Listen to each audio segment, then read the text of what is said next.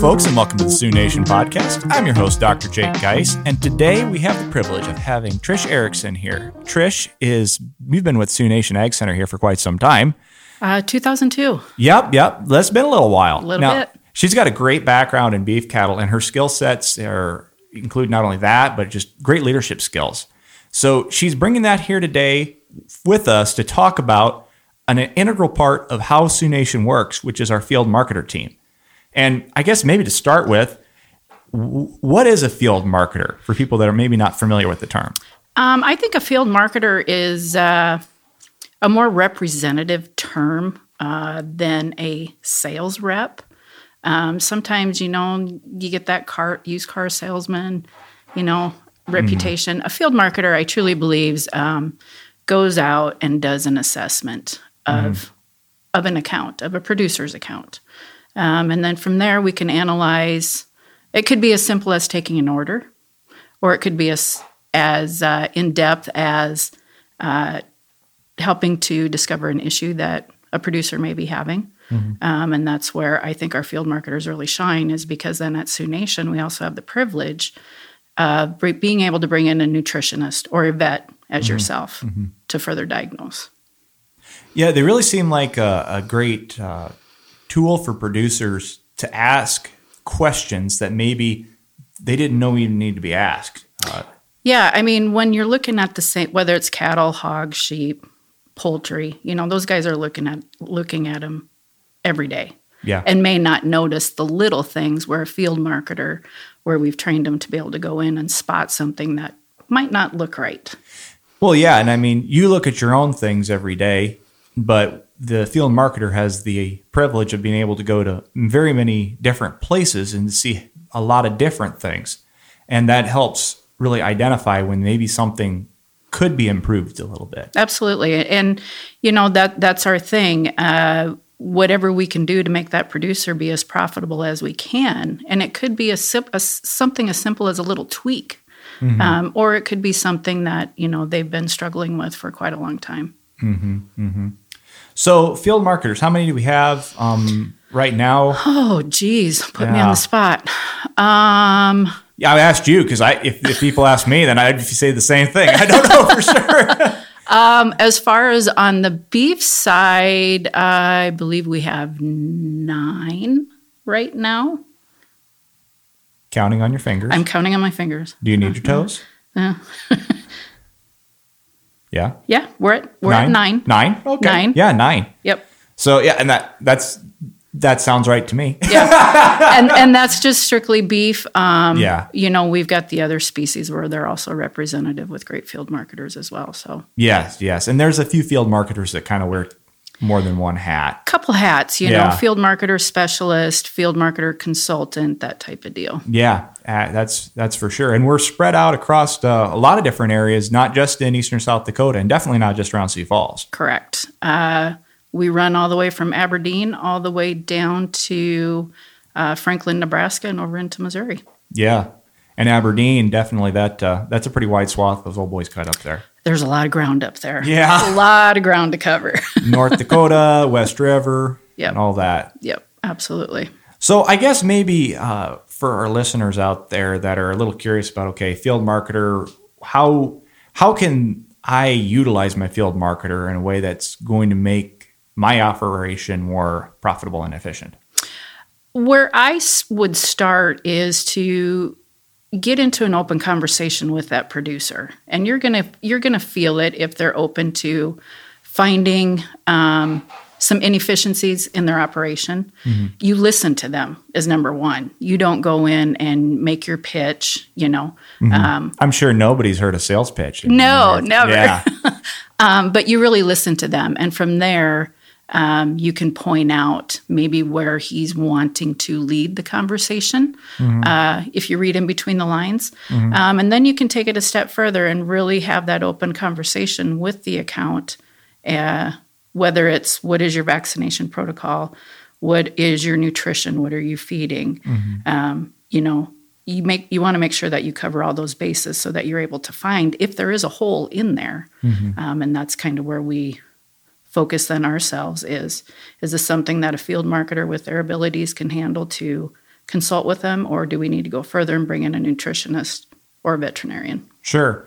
So I guess maybe some examples for people we're, we kind of went into some you know generalizations. Um, what are some few examples maybe that we've had recently where we've had field marketers really uh, help guys do these tweaks that work Sure. better for their operation? Sure, uh, and it's one of my favorite topics of all is walking pens. Sure.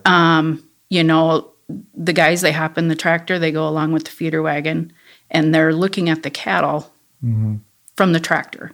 Uh, what we like to do is actually get in those pens, walk through, take a look at the stools. This isn't probably the most ladylike conversation. this is not a glamour topic. No, but you can read so much in the stools on those cattle. Um, you know, if you if you ta walk around, take a look, and you see maybe we might be on the verge of acidosis, whereas maybe the the producer didn't go out and notice, you know, say ten percent, where it's bubbles or it's gray or anything like that. Um, that's where we would t- then take a look at what are you feeding, when mm-hmm. are you feeding, how often are you feeding, has anything changed, are we looking at climate change, things like that. Assess it, mm-hmm. and then, like I said, we we're fortunate enough where we have the resources of nutritionist and veterinarian. Yeah, it's just go and troubleshoot if they're if we're on the verge of something. It's so much easier to attack a problem. Yep. And a lot of our producers, you know, that's not their only job. Oh no. you know so i think it's a really nice service that we provide to them to show Mm-hmm. them that we truly care about their livestock Yeah, and and you say that you know it's not their only job, man. That's uh that's the understatement of the week right there Mm-hmm. with all the different things that people have going on. Especially you know right now we're sitting here looking at uh, all the crops turning and harvest is going to come sooner than we think this year. yep chopping came sooner than what we thought this year as well Oh, did it? yes it did we went from saying oh we probably should be you know thinking about chopping to uh, done in Yeah. what uh, ten days. yeah it was quick quick and fast Yeah. What would be some other things that a field marketer could work with a producer and help them better their operation with? Um, you know, like I said, you can take a look at their vaccination protocol. Mm-hmm. If there's some things in there that maybe aren't necessary, necessary, or they're mm-hmm. lacking something, where mm-hmm. you know, hey, you've been having this issue. Let's take a look at this product, or let's take a look at this. well, um, so many of those vaccination protocols, we we, we did them 20 years ago and we've kind of keep using them. And It was my dad's protocol. It was my grandpa's protocol. So it's my protocol type Yeah, of deal. yeah. Yep. Yep. And nothing wrong with that, but I think that's where we really shine is where we can kind of delve into it a little bit further and and especially this year where, you know, dollars and cents are everything. exactly. So you want to make sure every input that you're paying money for is helping you. Absolutely. And you want to make sure if you that you're using every input that is going to help you and uh, you know, finding that balance. You know, that's a great.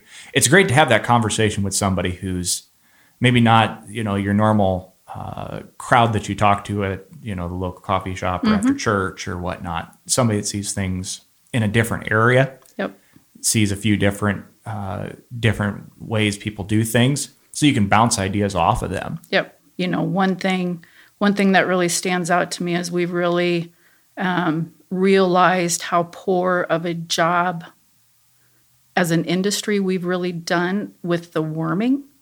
Um, We've gone into some cow herds and also some feedlots where you know you might skimp on that dewormer a little bit. Yeah. But what you don't realize is the impact it has down the road when those cattle are going out or when you know you turn those cows out to grass whatever and it's just those few little pennies that could actually save a producer quite a bit But the two biggest things that pay back are probably your dewormers and your implants. implants yep Yeah, 100% yeah. Those are the two the two biggest paybacks for what they cost. So Yep. And I think that's where our field marketers really shine is that we can we can provide that information to those producers in in a way where it's not just a sale. You know, it's we, Yeah. we're invested in your operation as much as you are. and we keep the ladies and gentlemen that are our field market team, I feel up to date pretty well. I mean, I- they yes. monthly monthly uh, uh, continuing education sessions, I guess you could say, Yep. uh, between our nutritionists and our veterinary staff, updating them. Yep. As and well- then also with our outside representatives, you Yes, know, our, our yes. pharmaceutical reps or our feed reps do a fantastic job. yeah, they well. do a great job of just letting letting everybody know what you know what they have to offer and what works and and you know what doesn't too. Yep. Yep. So I guess with that, uh, maybe to wrap up, because you spent you spent a little bit of time as a field marketer. Yes. What would you say was one of your most fun experiences working with a producer that ended up turning things out in a, a, pro, a positive direction? Um, I would say helping to process cattle. Really? Yeah. Um, I've had a few accounts where, you know, kid couldn't make it home for, you know, whether it was at Christmas time, Thanksgiving, you know, and Mm-hmm.